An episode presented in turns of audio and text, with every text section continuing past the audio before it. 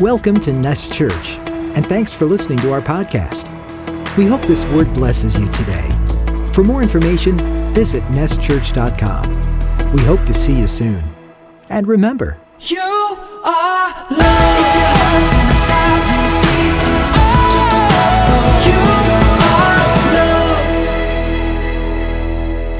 loved. Um, It is obvious today is the first Sunday of the month, and we've been doing this since the beginning of the year. Uh, the first Sunday of every month, we're spending time in going into our church codes, or what you would call our church values. So we call them codes here.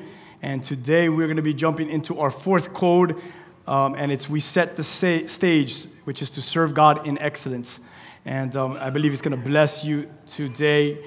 Um, that video can pump anyone up. It can make the, the rock speak. Amen?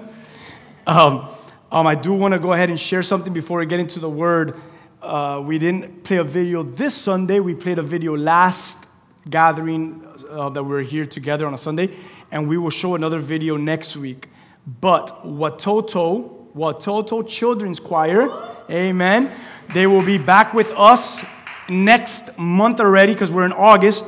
So, September 30th, that Saturday, this whole church transforms, and the Watoto Children's Choir, all the way from Uganda, they come up here, and you should see the worship and the performance that these kids put on. So, what I would love to do is, I would love to pack up the house and support them and hear what their ministry is about. Don't miss it. Write it down already on your calendars. Start inviting friends. Start inviting family. Start inviting your neighbors. Do whatever you have to do. But September 30th, the Watoto Children Choir is going to be at Nest Church, and I am so pumped for it. They're such a blessing, and that is the reason why I am promoting it and pumping it up because we believe in that. We would never do something that we don't believe in. And you have to see it and you have to hear it for yourself. You have to experience these kids in ministry for yourself so that you could really see what we're talking about. And then you're going to be like, oh, I get why, you, why you're saying all the things that you're saying about them. There's just one thing that we want to uh, go ahead and, and, and just like encourage to see if anyone feels led to do this. Last time they were here, I believe we had like eight homes. Eight of our families opened up their homes. Um, Nancy and I were one of those families where we opened up our homes and we had one of the counselors that traveled with them, which they're amazing. And two of the kids, they stayed at our house one night and we made them breakfast the next morning and they played outside with our kids. It was so much fun. Um, this year, it's a little bit uh, different because it's not on a Friday that they need to stay in our homes, but they need to stay in homes on September 28th, on that Thursday night. If you feel led to open up your home on September 28th to some of these uh, children and to uh, the counselors that come with them, uh, we, we, we would ask that you would let us know ASAP because we need to plan with them accordingly. So, what do you have to do? Um, you could easily just run up to me before you leave today and I'll get you information. Betsy's here. Betsy Stan. Betsy's a new mom, and Arturo's here, and baby Celeste is here. Run to Betsy and she will get your information as well, and uh, she could help you out with that. But run to one of us and say, hey, who do I have to see? Go to the Hype Center and say, who do I have to see about Watoto? But we would um, want to see if you could um, open up your home for uh, some of these kids. They're really a lot of fun. And if you remember last time they came, uh, I don't have to give that much information. You know it. Amen. So, with that said, next week we'll, we'll go ahead and we'll share a, a video of Watoto so you could see a little bit about them. All right? Join me one more time in prayer just to align our thoughts and, and just invite His word today. Lord, we thank you because this is just a beautiful time uh, today in your presence that we're having.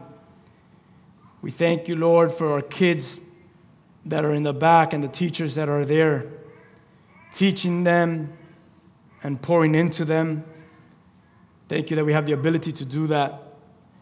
I feel like sometimes we forget to do this, but thank you because there's people out there that are serving and they're not they're not here out here with us today because you've moved them to serve our children. And I thank you for those that are serving today and pouring into our kids.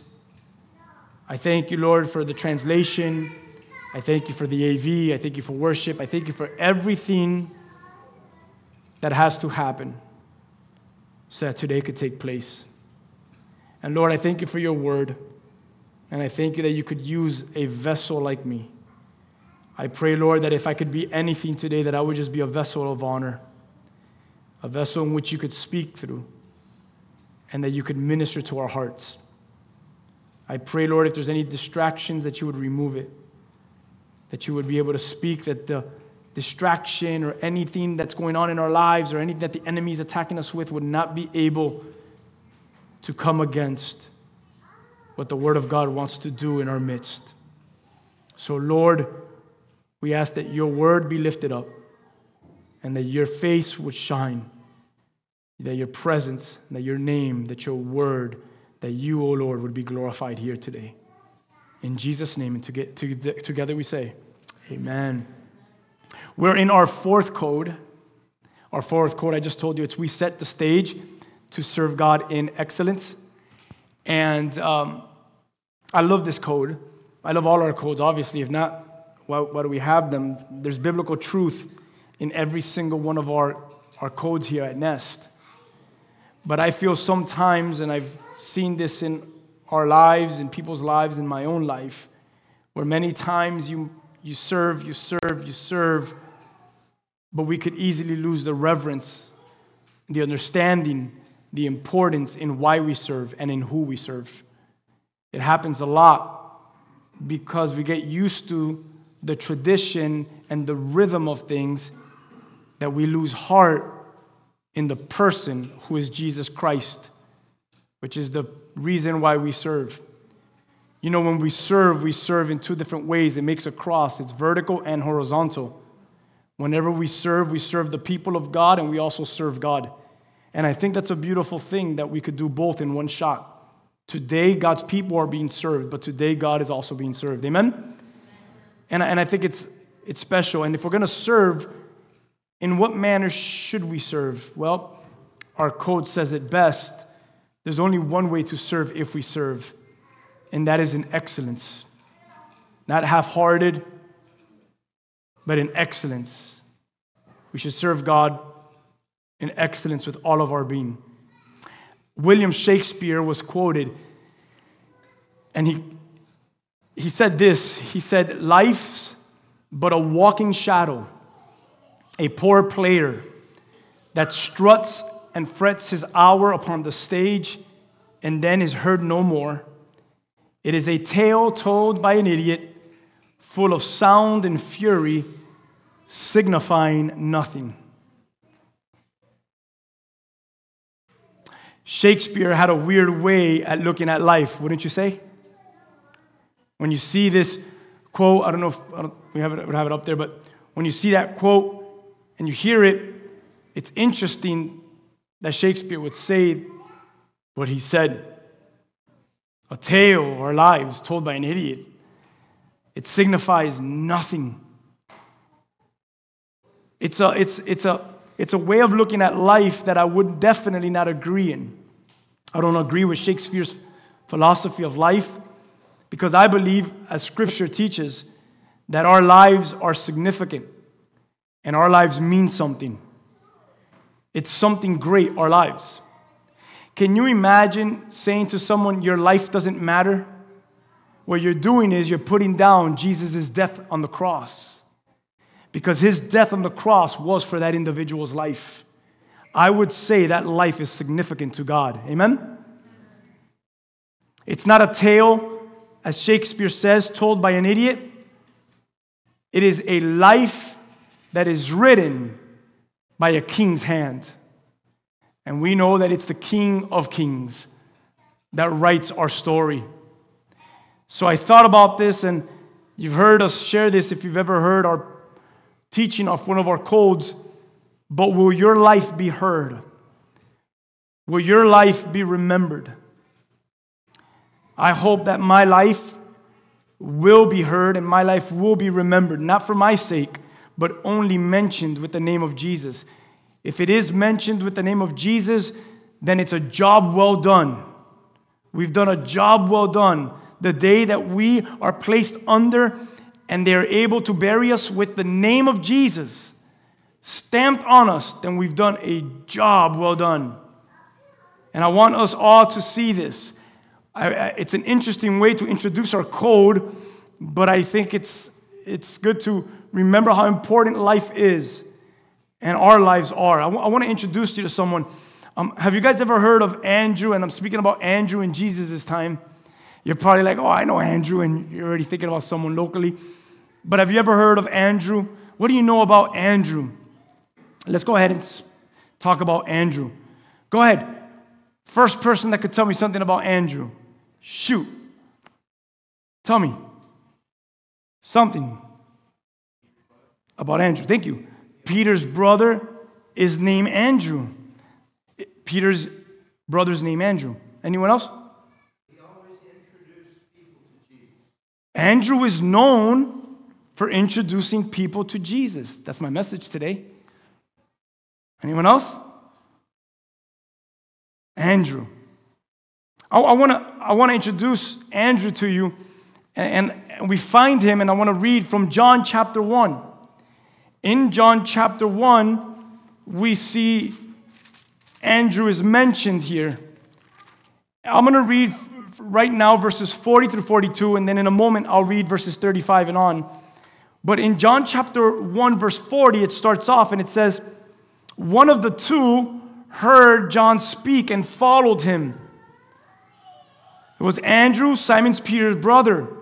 And he first found his brother Simon. And he said to Simon, who is Peter, the disciple, he says, We have found the Messiah, which is translated the Christ. And he brought him to Jesus. I want you guys, I want you guys to listen to this. I want you guys to catch this for a moment. In this chapter, in chapter 1 of the book of John, we see that Andrew is mentioned. He runs into Jesus, and like our brother said, he says, Peter, you need to come. I found him. I found the Messiah. So, who is this Andrew that John chapter 1 is introducing us to? Well, we see that he is the brother of Peter. Most likely, we, we know that he is Peter's younger brother.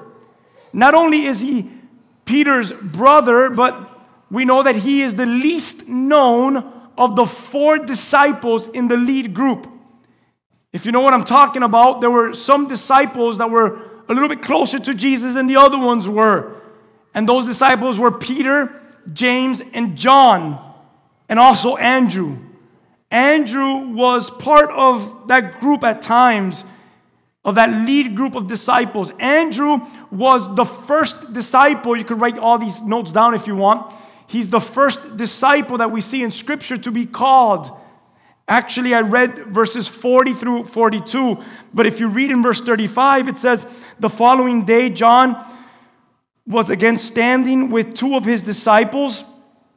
As Jesus walked by, John, John the Baptist, looked at him and said, Look, there is the Lamb of God. Behold, the Lamb of God. And when John the Baptist, when his two disciples heard this, it says they followed Jesus. And Jesus looked around and saw them following.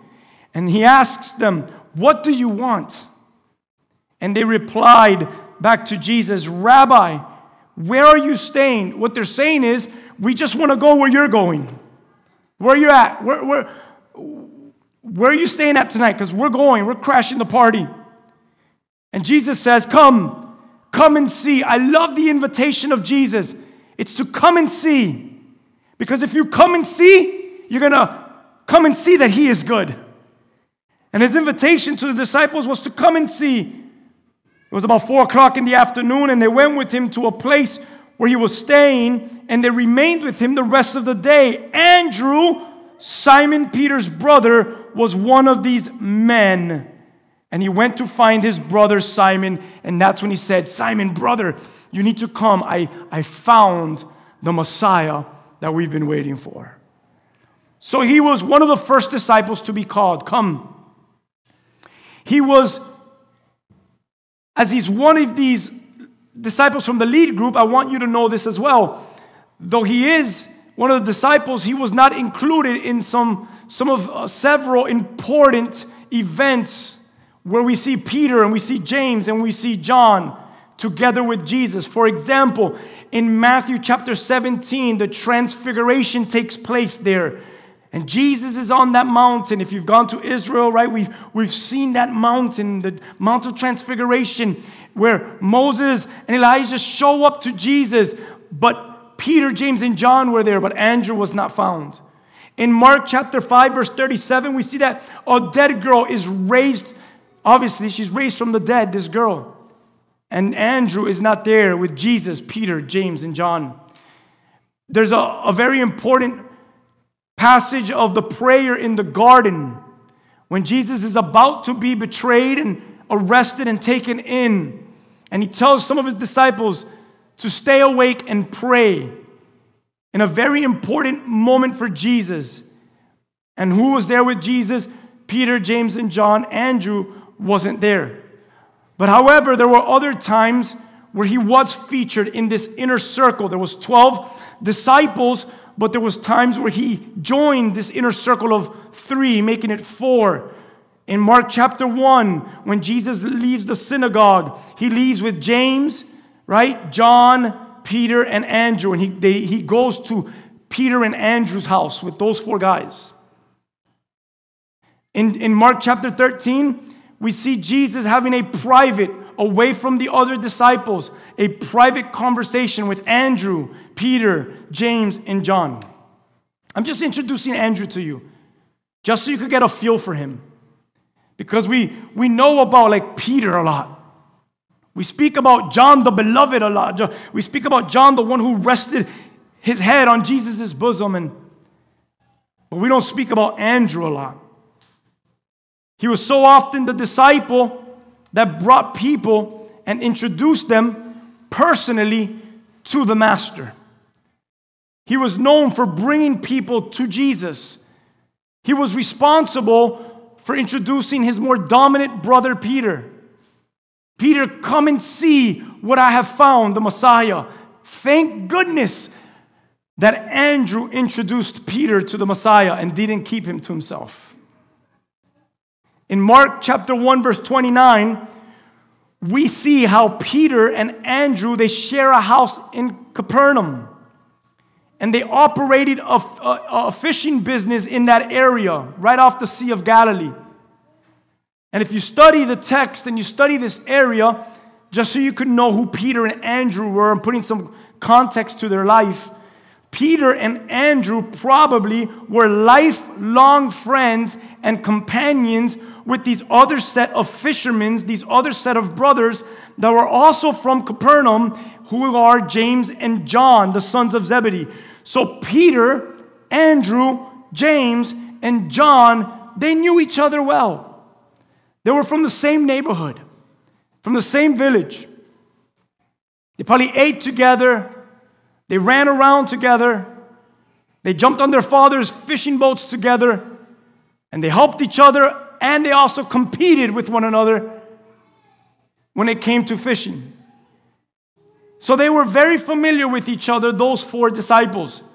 The four of them shared uh, not just this fishing enterprise in common, but they also shared spiritual interest before they met Jesus, showing us that they were raised and they were from the same place.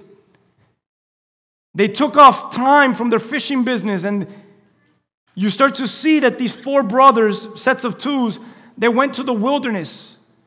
And they go to the wilderness where John the Baptist was preaching, and they become his disciples. So they were waiting for the Messiah. And they ran to John the Baptist and they followed his teachings. And that is where they first met Jesus. When Jesus showed up to the scene, John the Baptist looks at Jesus and says, Behold the Lamb of God. And Andrew says, I'm out of here. I've been waiting for this day, not to leave you, but to walk with him. To walk with him. We know that about Andrew. We know that about Peter. We see that in James and John. But then they returned to fishing as they were fishermen, and they remained together as partners before Jesus eventually calls them to what we would call full time ministry or full time disciples. These four individuals that went back to fishing, especially Andrew, as we're speaking about him, he goes back to his fishing trade, and Jesus runs into him in the waters. And that moment will change his life and his brother Peter's life and his buddy John's life and his buddy James' life forever because they're going to turn the world upside down with the gospel of Jesus Christ. They went from fishing to raising dead people to performing miracles. I mean, what a life they entered into with Jesus. If you've walked with Jesus long enough, you have stories to tell into the places where Jesus has taken you and used you. Do you not? If you don't, let's set up a meeting because your walk with Jesus should be doing that. It should be taking you to places before people that you would have never imagined for a purpose. It's a thrill to serve Jesus. It's a thrill to know that our lives are significant because we hold a truth, we hold a weapon that we're, ever, we're able to share it to an individual, and that individual could come to a place where they could go from eternal hell and damnation immediately to eternal life with Jesus Christ. And it could happen as Jesus works through us. It's very humbling, isn't it? All four of them wanted to be leaders. Who am I speaking about? Peter, Andrew, James, and John. So Jesus brings them into discipleship as a rabbi. He grabs these four out of, obviously, eventually will become 12, young, young men, very young. And he says, Follow me. I'm your rabbi now. I'm your teacher now. And for them to be called by a rabbi was an honor. It was something that every Jewish kid would wait for and hopefully long for. And they got it. And who better than the greatest rabbi to ever teach and walk on this land than Jesus Christ, the greatest rabbi? At the end, all four of these, these sets of brothers, they filled important roles in the early church. In the New Testament, we know that Andrew's name, though he filled a very important role in the early church, we know that Andrew's name was only mentioned nine times, and most of them was just briefly. Nine times, just briefly. When you get to eternity, one of the columns, right, it has his name. The New Jerusalem has Andrew's name written on it. I, I think that this is important as we look. We look at John chapter 1. But I want to talk to you real quick about setting the stage and the reason why I introduced Andrew to you, sorry, is because of who he was and how he set the stage. I'm going to read nine verses to you. It's, it's a passage in the Bible that you're probably very familiar with, uh, and especially if you've been here, you've heard us teach this. It's in John chapter 6. Listen to this. I'll read real quick from the New Living. And it says this After this, Jesus crossed over to the far side of the Sea of Galilee. And a huge crowd kept following him wherever he went because they saw his miraculous signs as he healed the sick. And Jesus climbed a hill and he sat down with his disciples around him. And it was time for the Jewish Passover celebration. Verse 5 Jesus soon saw a huge crowd of people coming to look for him. And he turns to Philip and he asked, Where can we buy bread to feed all these people? He was testing Philip for he already knew what he was going to do. And Philip replies, he says, Even if we worked for months, we wouldn't have enough money to feed them. I mean, there are thousands of people in attendance. Then Andrew, everyone say Andrew. Andrew's there with the other 12. He hears the conversation happening with Jesus and Philip. Jesus looking at Philip. Andrew is sitting there and he's looking at Jesus. Have you ever been in a conversation? Ooh, what are you going to say? And Andrew's listening to Philip, and Philip's like, We don't have enough money. We can't come up with that. And, and Jesus has a smirk on his face. And Andrew is sitting there and he's like, I, I know what to do. Look what Andrew says in the next verses. It says, Andrew, Peter's brother, spoke up. What did he do? He spoke up. Sometimes all we have to do is just, just do something. Well, I don't know. Just do it. Well, I don't know. I'm going to show you next week's preaching because I believe that the Lord has been ministering to me about harvest. And I'm going to teach a little bit about harvest and talk about that. But the other day, I don't want to, I'll share the story twice. I had a couple guys come over the house and we did an outreach in my neighborhood. We didn't pump it up. We just said, come over, come at this time. We put up a tent, we played music, we gave out waters and one of the Carloses came and brought clothes. And, and, I, and, I, and I looked at them and I said, hey, let's just do this. If no one comes, then we fail. But sometimes it's good to fail because you'll never know what's on the other side if, you know, if you don't put yourself up for failure. I thought that no one was going to drive through and receive prayer. I thought that no one was going to drive by and, and receive a water bottle. But praise God, He's faithful. We had about seven or eight cars that came up. We were there for two hours and we were able to pray for people and pray for their families and give them water. Sometimes in life, you don't have to wait for someone. All you have to do is just do it. Just go for it. Trust that God's there. Trust that God's faithful. Trust that God's calling you. Trust that you are a child of God. Trust that He will not forsake you or leave you abandoned. So, what does Andrew do? He's like, should I get him, should I get involved in this conversation? I mean, he could have said this. Jesus didn't ask me. Because that's how we are. You know, it's about us. And we get upset because we didn't get called. They didn't ask us to serve. He didn't ask for my opinion. Andrew, if his heart wasn't right, could have missed an opportunity. Andrew, if his heart wasn't right, could have been mad at his leader mad at his Jesus, mad at his rabbi, and say, Shh, is Philip the only one here that you care about? Do you not care about me? Do I, have, do I not have something to offer this group? Can I not serve you? I'm not saying that's me. I'm not saying that's any of you. I'm just saying that Andrew could have done that. You've ever been there? I know you haven't. You probably know someone that has. But Andrew, while he's there, doesn't get like that. Instead, he says, I'm just going to go for it. I'm just going to do it. And what does he do? It says, he speaks up. He spoke up. And what does he say? So simple, but yet so powerful. Listen to this. Andrew, Peter's brother, spoke up. And this is what he says Talk about faith in the Lord. Talk about what a thing to speak up about. Are you ready for this? There's a young boy here with five loaves and two fish. There's a young boy here with five loaves and two fish. You, I, I, like to look at the Bible like this. I'm thinking that when Andrew was saying it, he caught himself. I was like, oh my God, oh my God. Because look what he says next. But, but what is that? what is that with this huge crowd? It's almost like Andrew had faith. He threw it out, but then he was like, oh, but just in case, I mean, it's impossible. You've ever believed in the Lord, you threw it out, but then as you believed in Him, you also like, yeah, but it's probably never gonna happen. Oh, I guess I'm only preaching to myself today. Forgive me.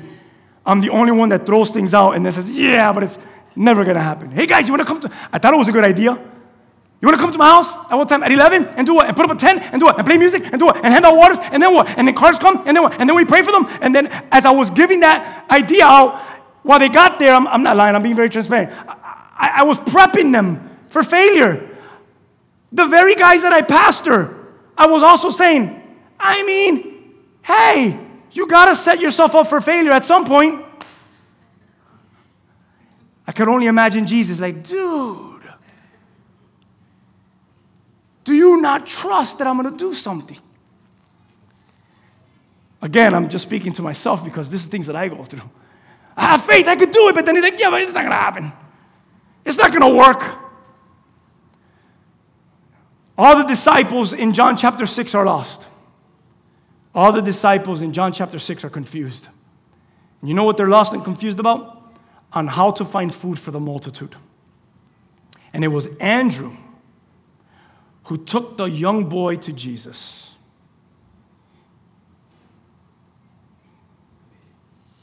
He takes the young boy to Jesus.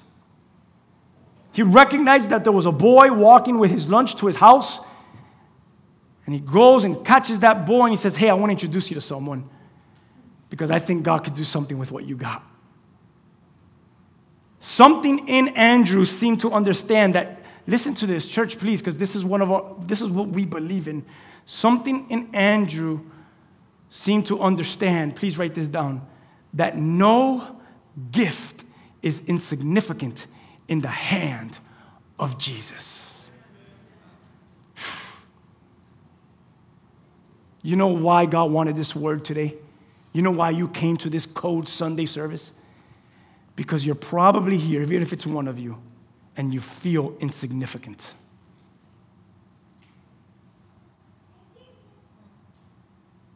And the Lord says, I'm so good. Let me put you in my hands and watch how significant you are.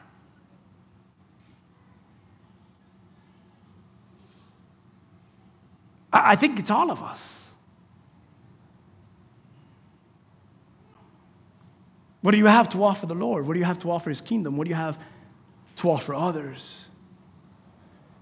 What a lesson John chapter 6 is that so little could be used to accomplish so much. Amen? But it's all through the power of Jesus Christ. Do you know what Andrew did? Come on, church, I need you to follow me. You know what Andrew did? You know what Andrew did? Here it is. He didn't provide the five loaves and two fish. That's what he did not do. You know what Andrew did not do?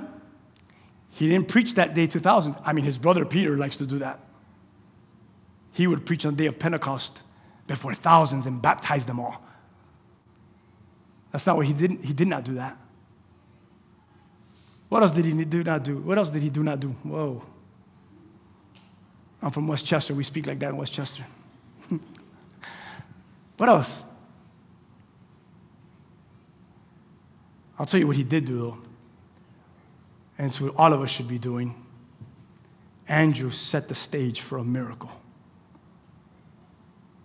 That's all he did. He set the stage. Not one time did he stand on the stage and say, Because of me, 15,000 people ate today. He set the stage and he says, Lord, there's a little bit here. Scripture says there was 5,000. We've grown to believe that there was a whole lot more than 5,000. They ate from a young boy's five loaves and two fish. I don't even know if that would fill me up, depending how big the fish is, right? Because Andrew set the stage and introduced the boy to his master. Peter would have never preached to thousands, like I just mentioned to you on the day of Pentecost, if Andrew did not first set the stage by introducing him to Jesus. You see what Andrew does? He just sets the stage, he just introduces people to Jesus. Everything that Peter accomplished, everything that people in that crowd would accomplish, we could learn something here that the glory is not always in performing the miracle, but the glory is also found in the one who makes room for the miracle. Set the stage. We could talk about setting room for the miracle if you want. It's biblical. See, it's not about the individual, but about the purpose behind what and why the individual does what he does. Can I ask you a question? Are you serving the Lord at this very moment? Do you serve the Lord? Answer that in your heart. I speak with love to you today. Just answer that in your heart. Do you serve the Lord? Here's this question What is the purpose behind why you serve Him?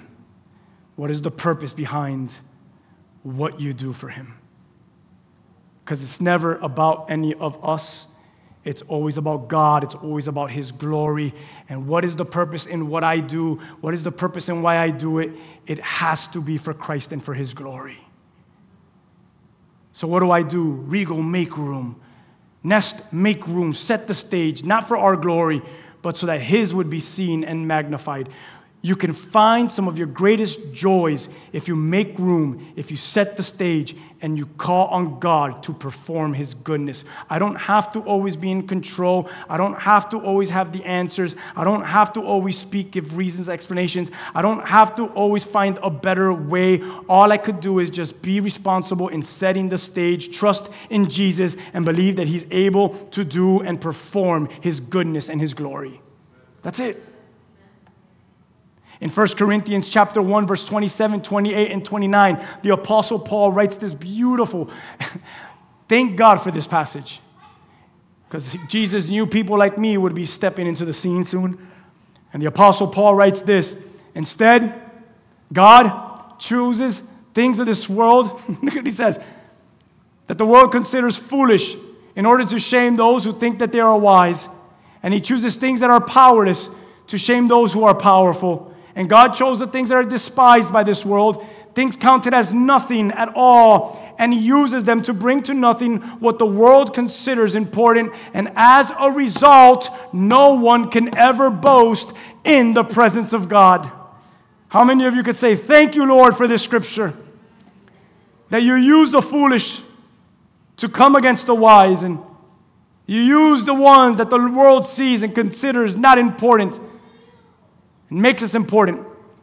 In 2 Kings chapter 4, there's an important story that I would like to mention to you today. And it's the story of Elisha, the prophet, and his run in with the Shunammite woman. I don't know if you've ever read this story, but I told you as Andrew, he set the stage, he made room for God to do a miracle.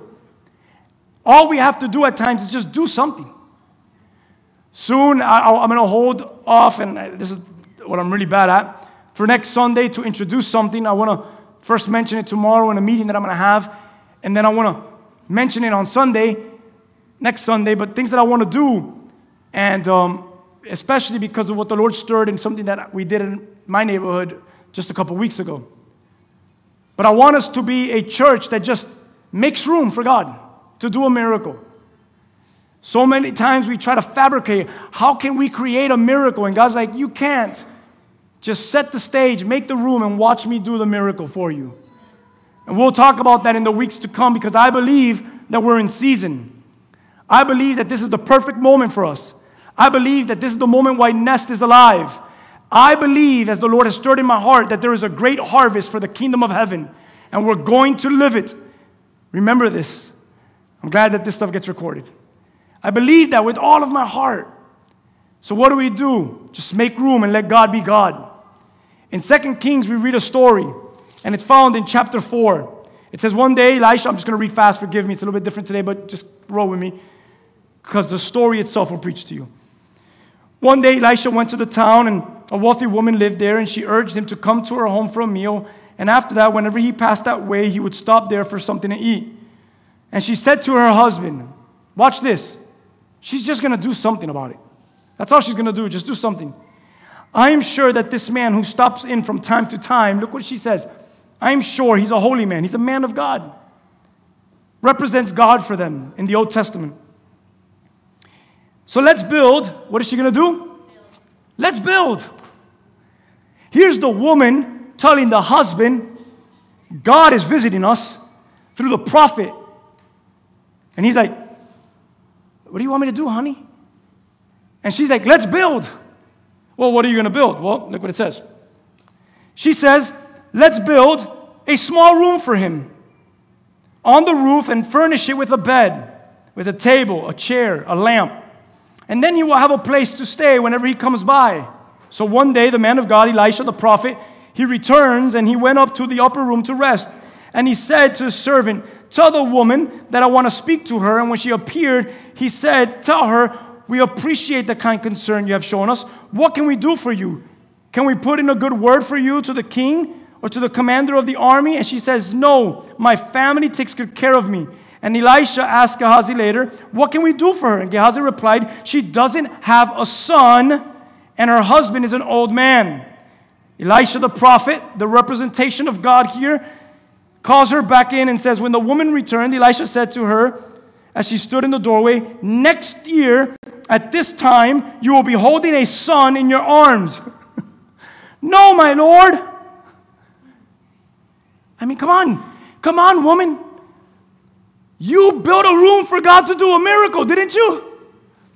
And here's God now through the prophet Elisha. He's going to speak to you and says, Thank you for building me a home. Now watch the miracle I'm going to do. You've been crying for a child. By this time next year, when I visit you again, you're going to be holding your son. No, my Lord, O man of God, don't deceive me and get my hopes up. But sure enough, the woman soon became pregnant. And at that time, the following year, she had a son, just as Elisha had said. The word of God is beautiful. It wasn't the words of mine, the words of yours. These are the words of God. You know what the woman did? She just made room.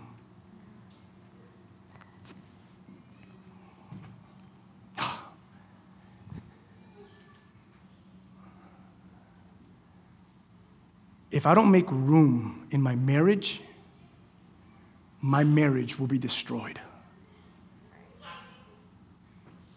So, you know what I got to do as a man of God?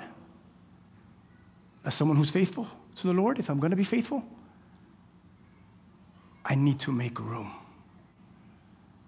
and let God do miracles in my marriage. What did God call me to? Whatever He called me to, I have to do it. And do what? Do a miracle? No. Just be faithful to make room for Jesus. Who am I to kick Jesus out in the place where He's called me to build for Him?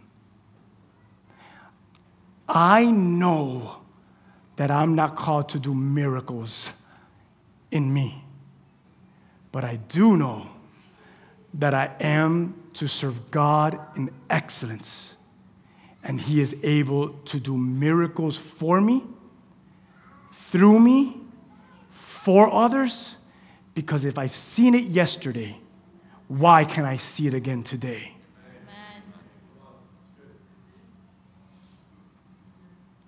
You know, when I prayed for that person that had cancer and then God just healed them from that cancer, you know what it does to your faith? It makes room to pray for someone else again that has cancer. And like, you're crazy. I'm just making room. Why? Because that person's going to know it's not in my prayer.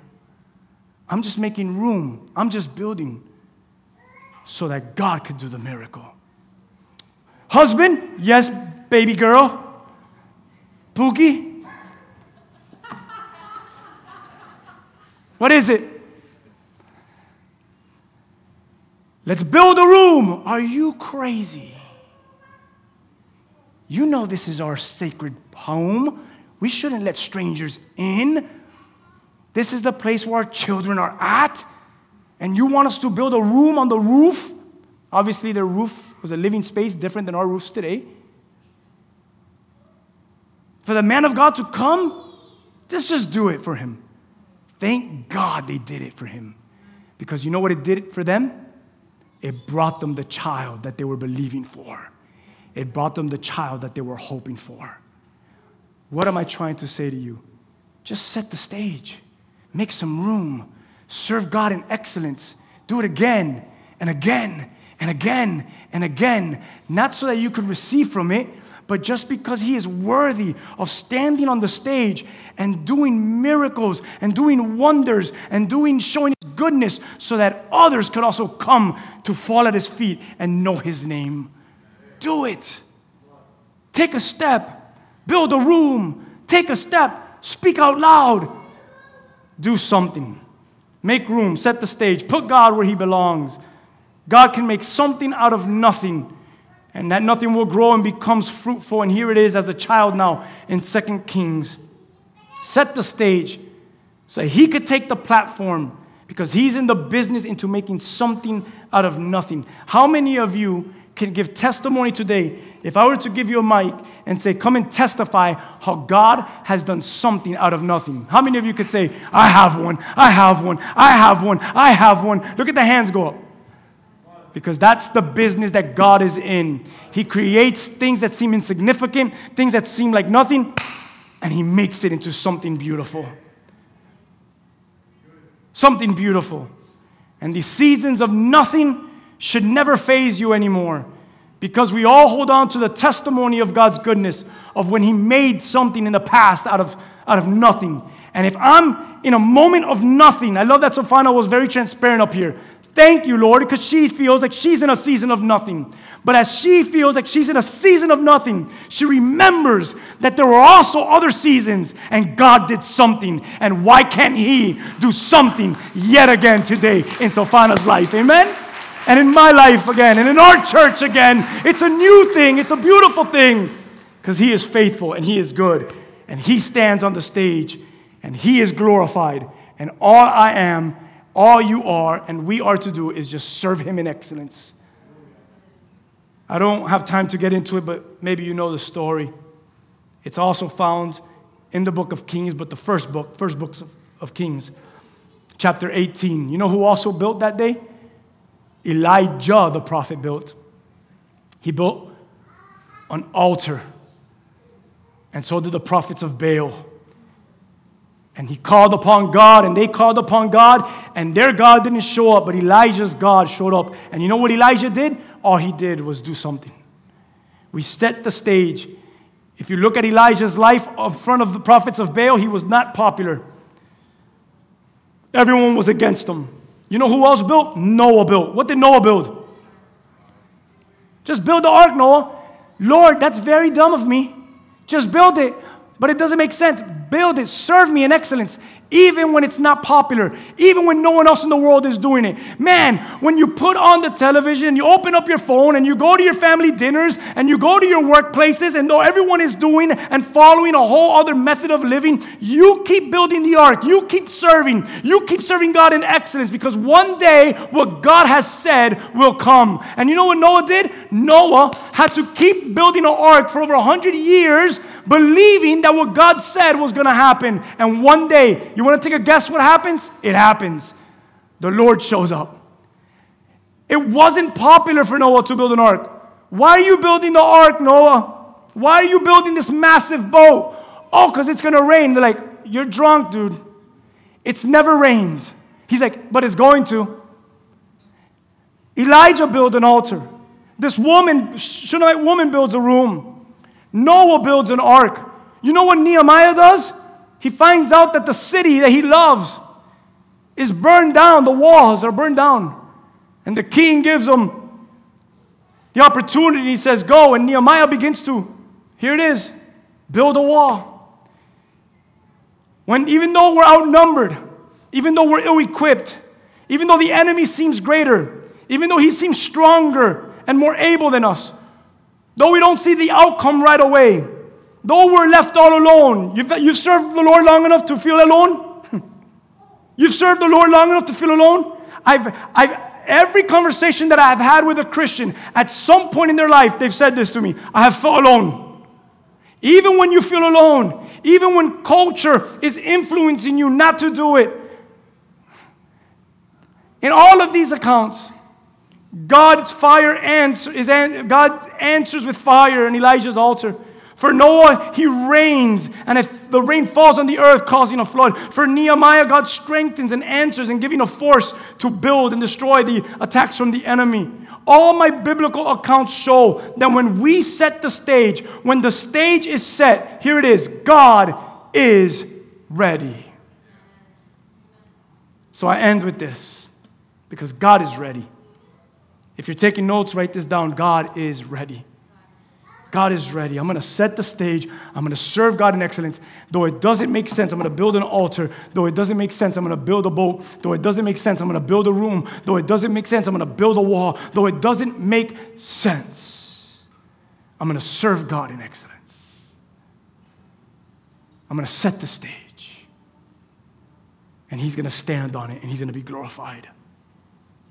I close off with a few scriptures that I want to share with you. Ephesians chapter 3:20 says, "Now to him who is able to do far more abundantly than all that we ask or think according to the power at work within us." It's all him. And Paul writes that to the church of Ephesus, pointing to the one that it is, pointing to the source himself. It's God. I, I love in Genesis chapter 1, we're going to pray now in a moment, but I love this. In Genesis chapter 1, have you ever read this? You've ever started in the beginning of the book? I know when you first come to the Lord, they say start with the book of John. Ten years later, some of us are still trying to get through John still. Come on, get through John. You still have Matthew, Mark, and Luke. Then you got Acts, and you got Romans, and you got Corinthians. You got a lot of good letters there. But, anyways, in Genesis chapter 1, listen to these words. In the beginning, God, God created the heavens and the earth. You know what the earth was? Formless, empty. Darkness covered the deep waters and the Spirit of God hovered over the surface of the waters.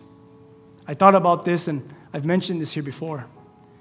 The first verb, the first action word in the Bible, it's the word create.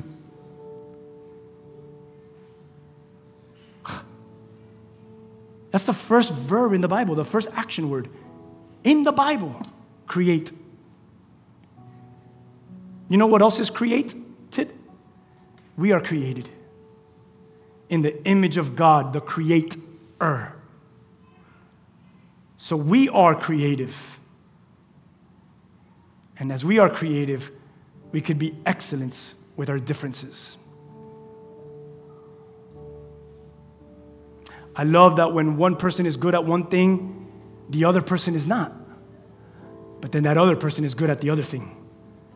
Every single one of us has something in us that the Creator has placed. You have the ability to do something, you have the ability to serve. You have the ability to set the stage because God has given you a gift. You know what it is. You know what it is. You use it. You use it every once in a while. You're good at it. It's contagious. Other people, they try to copy you because that's how good you are in it. So, what do you do with that thing that the Creator created in His creation? You use it to serve Him in excellence. If the world creates, listen to this, and serves their desires in excellence, because they do.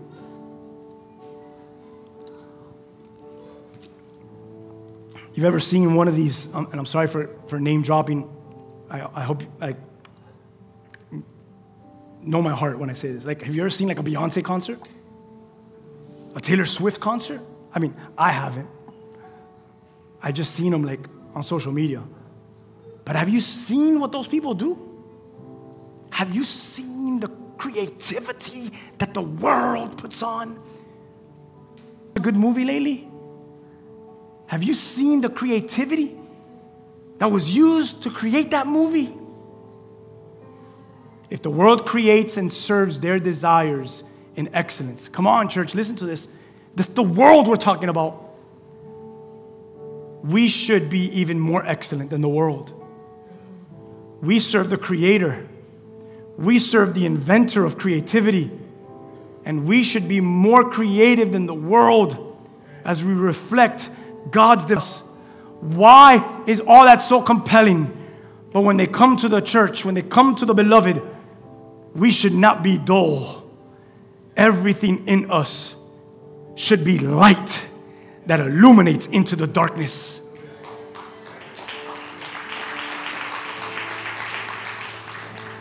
I don't want to hang around those Christians.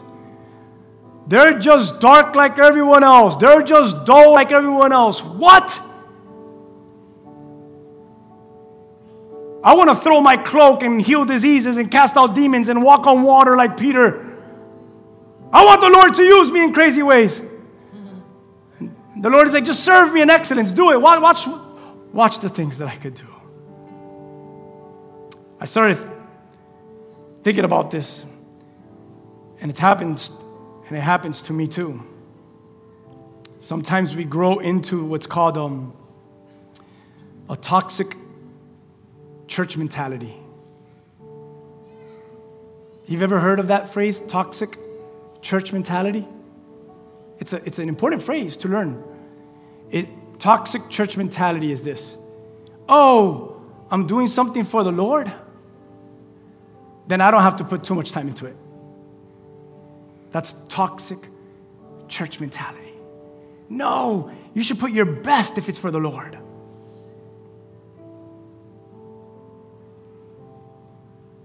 I remember one time someone told me, I know why you do what you do. It broke my heart. You do what you do, and you're, and you're doing all this because, because this is your livelihood.